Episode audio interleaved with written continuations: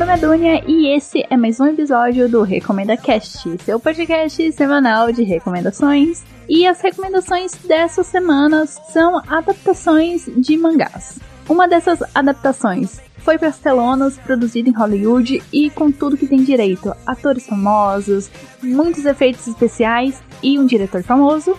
E a outra adaptação é para TV, naquele formato de anime que a gente já conhece e que acabou sendo uma das histórias mais emocionantes que eu tive o prazer de assistir nos últimos anos.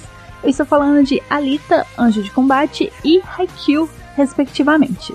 De última hora, eu decidi adicionar meus comentários sobre a série The Politica, que é uma série produzida pelo Ryan Murphy, que tem um grande elenco. E quem segue o arroba RecomendaCast lá no Twitter já viu que eu comentei assim, muito brevemente sobre a série e aqui eu decidi trazer um pouco mais de informação sobre a minha experiência, o que eu achei, o que eu esperava. Enfim, uma análise com possíveis spoilers. Eu não sei porque é uma coisa assim de última hora, eu não montei pauta, vai vir da minha cabeça. Antes de começar, adivinhem os meus recados, eu vou tentar ser o mais breve possível. Siga arroba RecomendaCast tanto no Twitter como no Instagram. Lá você recebe recomendações extras. Para entrar em contato comigo, redes sociais ou e-mail contato arroba recomendacast.com.br. Para escutar esse, os próximos episódios e os antigos, eles estão no Spotify, iTunes, Google Podcast, Mixcloud, Cashbox e no site recomendacast.com.br. Aproveita, acessa o site, você escuta os episódios como eu falei, você faz o download deles e assina o feed. Fim dos recados, bora começar as recomendações.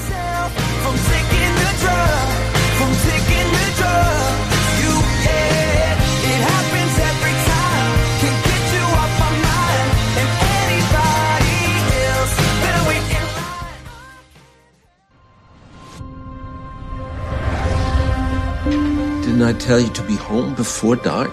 I just lost track of time. Alita, you have to be responsible. You are someone very special. Hey, kid. Not just a teenage girl. Hey, what's your problem? You can't remember. What do you mean? Doc found you in the scrapyard. So you must be from up there. And I'm just an insignificant girl. Yeah, that's what they want you to think.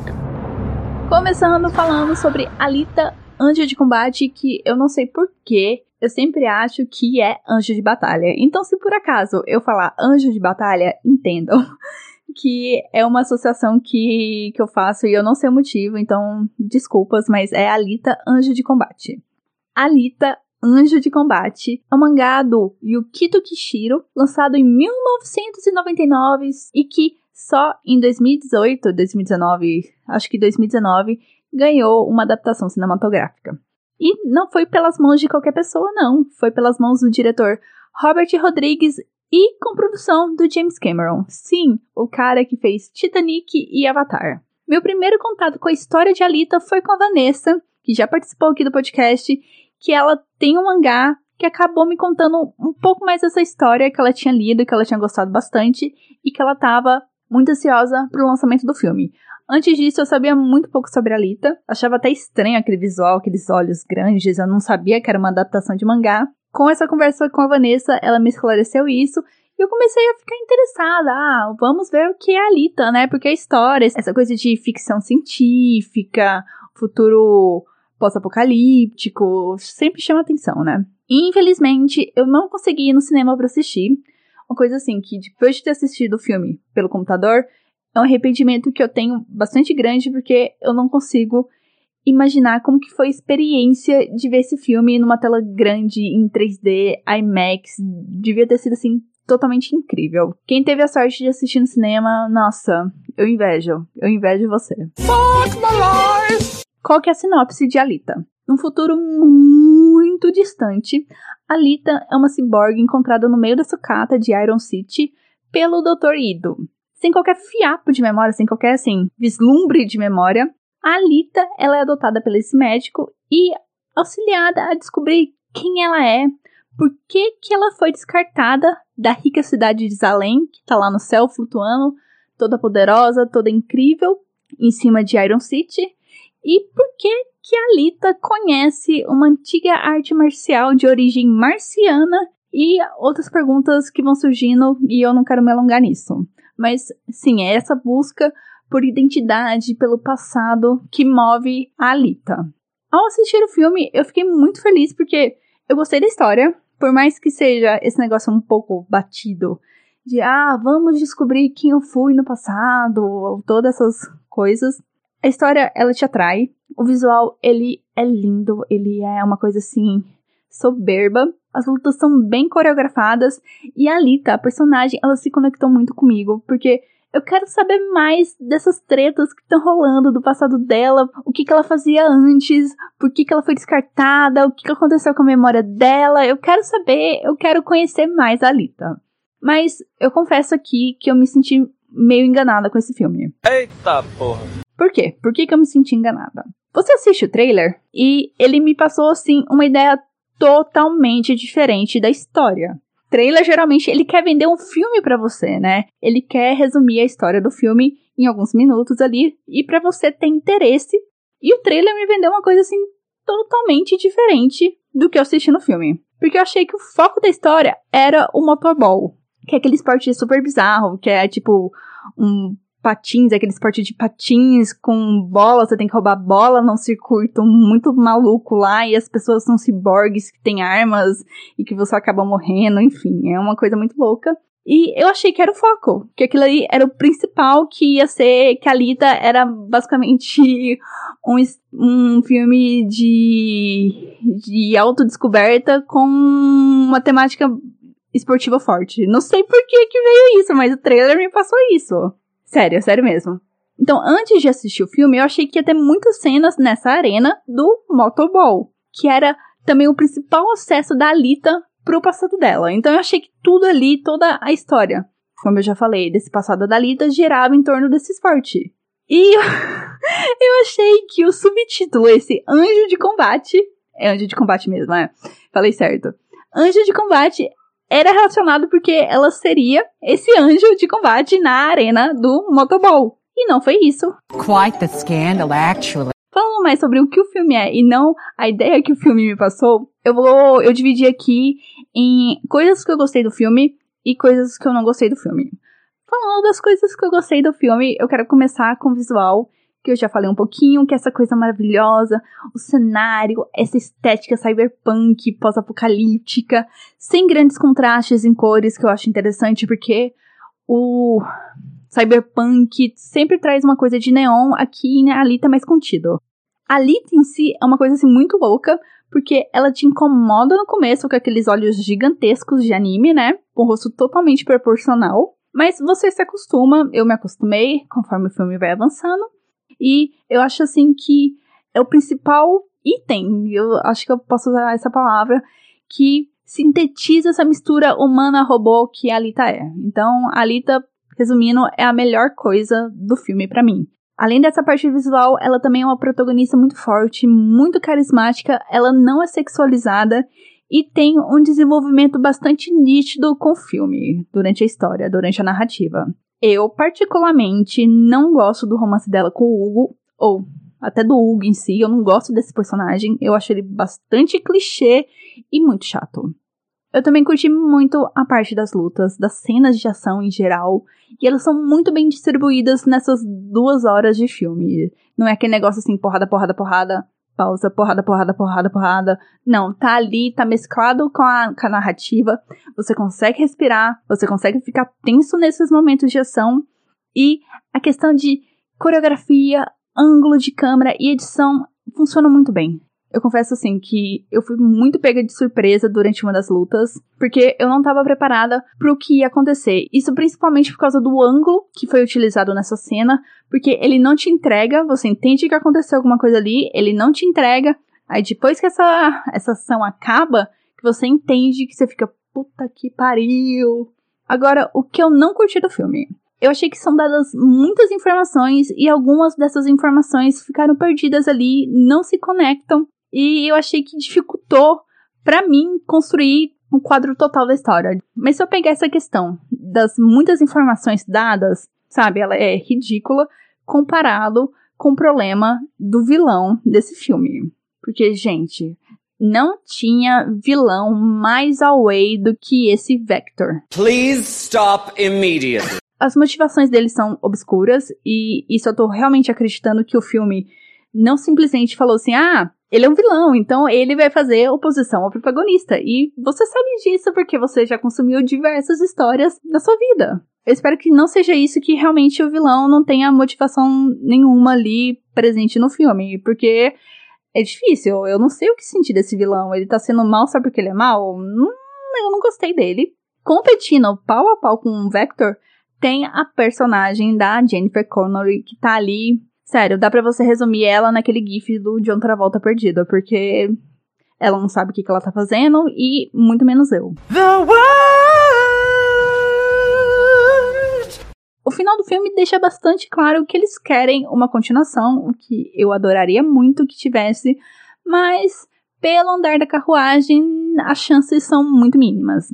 O longa, ele não foi muito bem de bilheteria, ele só arrecadou, entenda-se só como ironia, 400 milhões de dólares.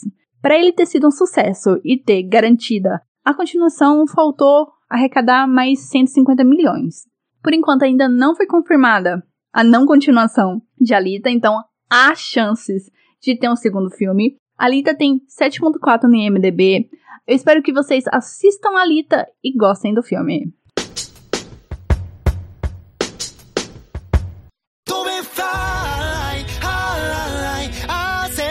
血と涙で光る翼で今全部全部を切っ去ってどれ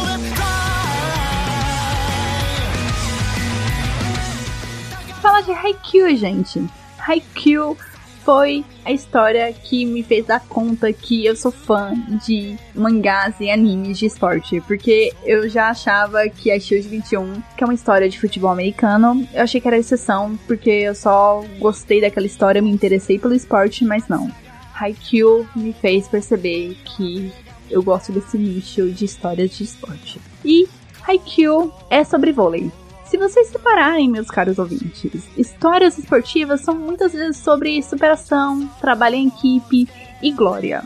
Então você imagina que essa fórmula dessas histórias esportivas tá super manjada, você já sabe o que, que vai acontecer, sabe que não vai ter grandes obstáculos, não vão ter perigos reais que vão pôr em risco a realização do sonho do protagonista ou da equipe que erros não acontecem nos momentos decisivos. Geralmente não erros do protagonista, mas sim dos adversários, mas vocês entenderam.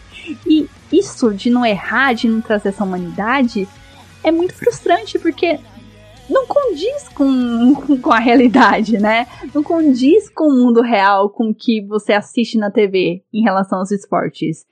E por mais que seja um desenho, Haikyuu ele consegue capturar muito bem esse senso de realidade e trazer para a narrativa superações assim muito mais humanas, muito mais palpáveis do que muitos filmes esportivos que Hollywood já produziu. Boom! O anime, ele tem como protagonista um menino baixinho, Shoyo Hinata, mas a gente também acompanha de maneira assim muito próxima o seu arqui-rival, inimigo e agora colega de time, Tobio Kageyama. Esses dois personagens são completamente opostos em atitude e personalidade, e por acaso, sem força do destino, eles vão cursar o ensino médio no Colégio Karasuno. Antigamente, a equipe de vôlei do colégio era muito benquista, chegou assim a jogar no torneio nacional, criou a lenda do pequeno gigante. Mas agora o time de Karasuno caiu em desgraça, perdeu a reputação e já não é considerado uma ameaça no vôlei. Essa contextualização é importante porque quando o Hinata, que é o central, e o Kageyama, que é o levantador, encontram a sincronia nas jogadas e o time percebe que eles podem realizar assim, jogadas fantásticas, incríveis e que por mais que eu queira descrever, eu não consigo trazer a mesma emoção que você tem assistindo, mas são jogadas que dão esperança de que a equipe de Karasuno possa se reerguer. Ai, meu coração fica até emocionado de, de relembrar algumas cenas disso. Então, Haikyuu vai ter personagens realmente superando dificuldades, aprendendo novas habilidades e desafiando rivais, mas também cometendo erros e tendo frustrações.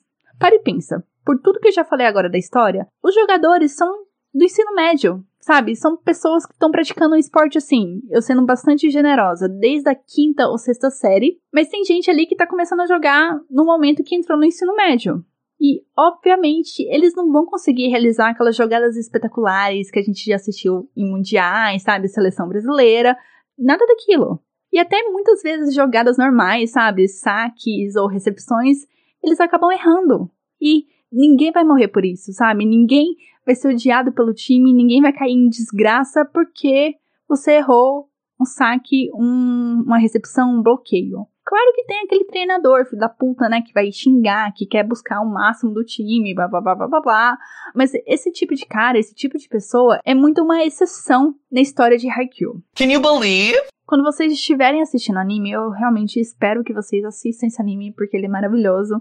Vocês reparem, na quantidade de jogadores que conseguem realizar um saque viagem, que é aquele saque onde você joga a bola pro alto, corre um pouco, pula e bate na bola.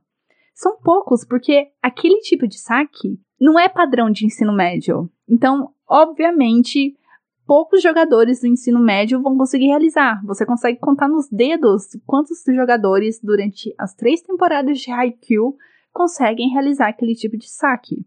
E eu acho assim que isso, um comportamento, uma jogada assim tão básica, deixa bastante claro a proposta do anime.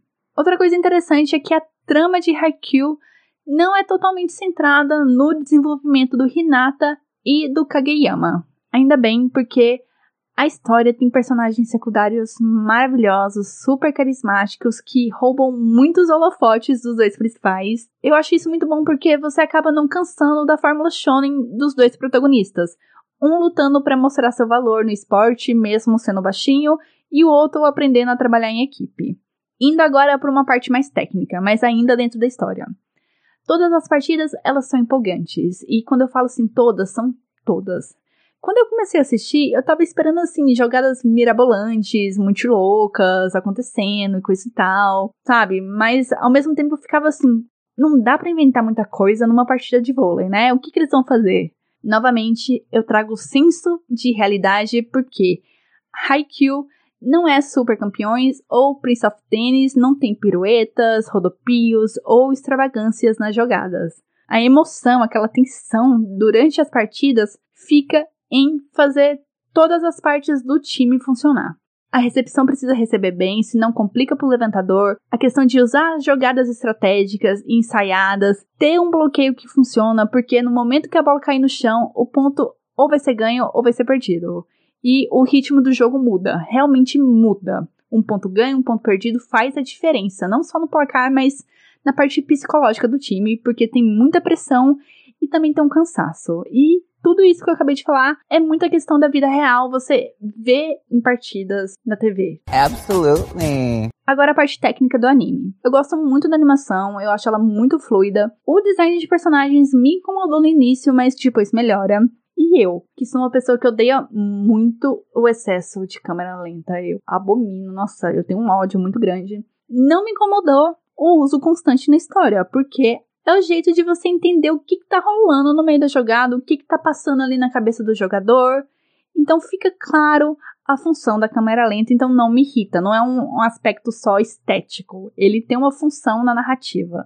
As músicas de abertura e de encerramentos não me apeteceram muito, mas tá tudo bem, sabe? Ok. Whatever! Os efeitos que são empregados em algumas jogadas eu acho assim fantástico. Como, por exemplo, no saque flutuante, ou quando o cara vai soltar o braço em cima da bola, sabe? Vai dar aquela porrada na bola. É muito bem traduzido na parte de animação. Atualmente, Haikyuu conta com três temporadas com um total de 60 episódios. Tem nota 8.6 no IMDB, isso mesmo, 8.6, o que é maior que Boku no Hero. E Haikyuu, junto com o anime Free, que é um anime de natação, são os responsáveis por reviver o interesse dos americanos em animes de esporte e eu acho que isso justifica essa nota alta no IMDb. Aliás, eu falei de Boku no Hero, muitos dubladores desse anime também emprestam as vozes para Haikyuu. Tem o dublador do Bakugo, do Ida, do Todoroki, do Tumura, que é aquele vilão que tem uma mão na cara, do Tokoyama e muitos outros eu não vou ficar listando porque haja garganta. A quarta temporada de Haikyuu tá confirmada e deve estrear em janeiro do ano que vem. E o anime tem na Crunchyroll, então assistam Haikyuu, vocês vão adorar. Vocês vão ter muita vontade de jogar vôlei. I want that trophy. See, gentlemen, I'm going to be president of the United States. I'm merely stating a fact. I will be president someday. I'm warning you. Do not screw with my dream. Your ambition frightens me. I want that trophy. This school deserves better than you. If you want to beat them, you need to embrace your inner coldness unapologetically. I want that trophy. Gotta help Peyton. We hate Peyton way more than you do. Think I should kill him? Chegou o momento das minhas breves considerações sobre a série The Politician, que é uma série produzida pelo Ryan Murphy. E se você ouviu o episódio 26, se eu não me engano, que eu fiz com o Henrique sobre análise das séries que estrear lá na Fall Season, lá na Fall Season, na Fall Season, né, na atual Fall Season, Provavelmente vocês sabiam que a minha expectativa estava muito alta porque eu sou muito beat do Ryan Murphy. Eu assisto praticamente tudo o que ele lança. Então eu tava com a expectativa muito alta. O elenco era muito bom. Oito episódios, tinha essa questão adolescente com assassinato, mistério, crime, que ele tem trazido em algumas séries. Então era tudo que eu queria, tudo que eu rezava. Netflix, vamos lá, vamos assistir. Primeiro episódio muito bom, muito. Eu ia falar maravilhoso. Não, mas é, maravilhoso. Gostei bastante porque ele já entrega as coisas assim na sua cara. Você já entende qual é a proposta da história. Mas da metade pro final, a coisa começou a ficar difícil. Oh, dear God.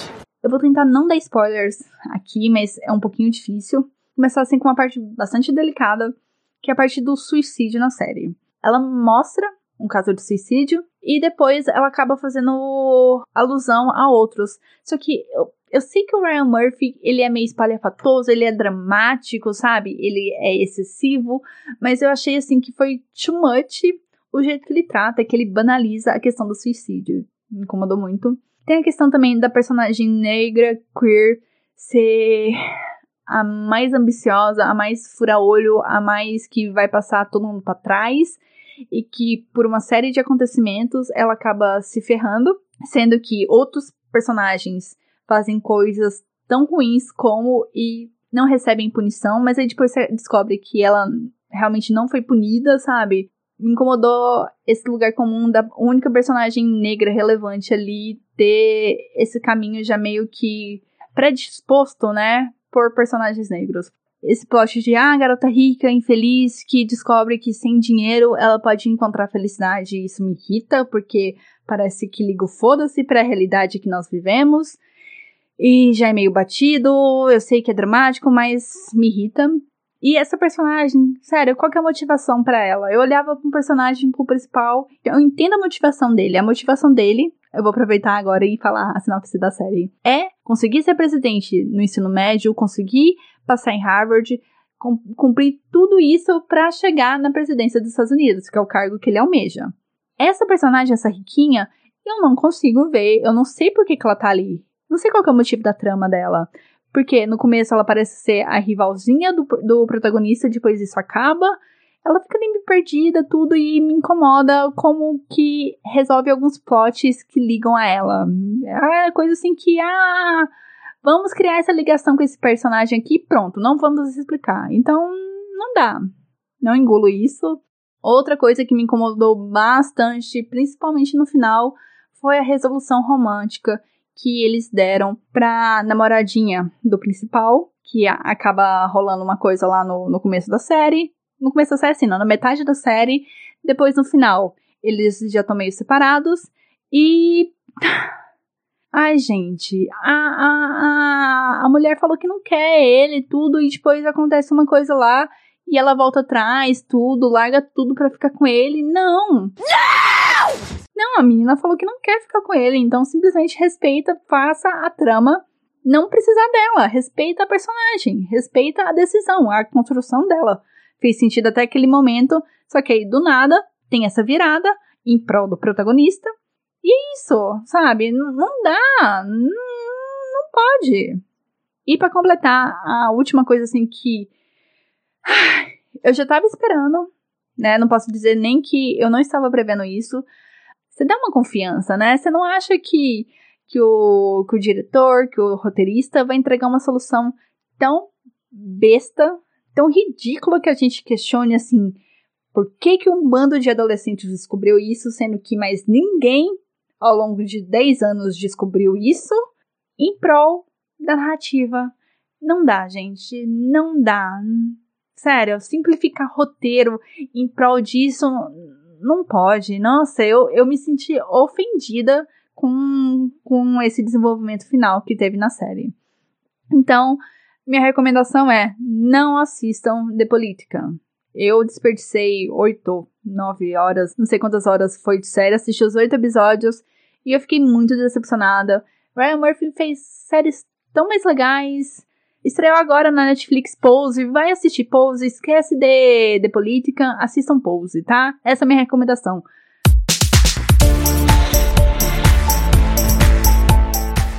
Calma que o episódio não acabou. Eu espero que vocês tenham gostado das minhas recomendações e da minha não recomendação. Assistam Alita, assistam Haikyuu, não assistam The Political, assistam Pose.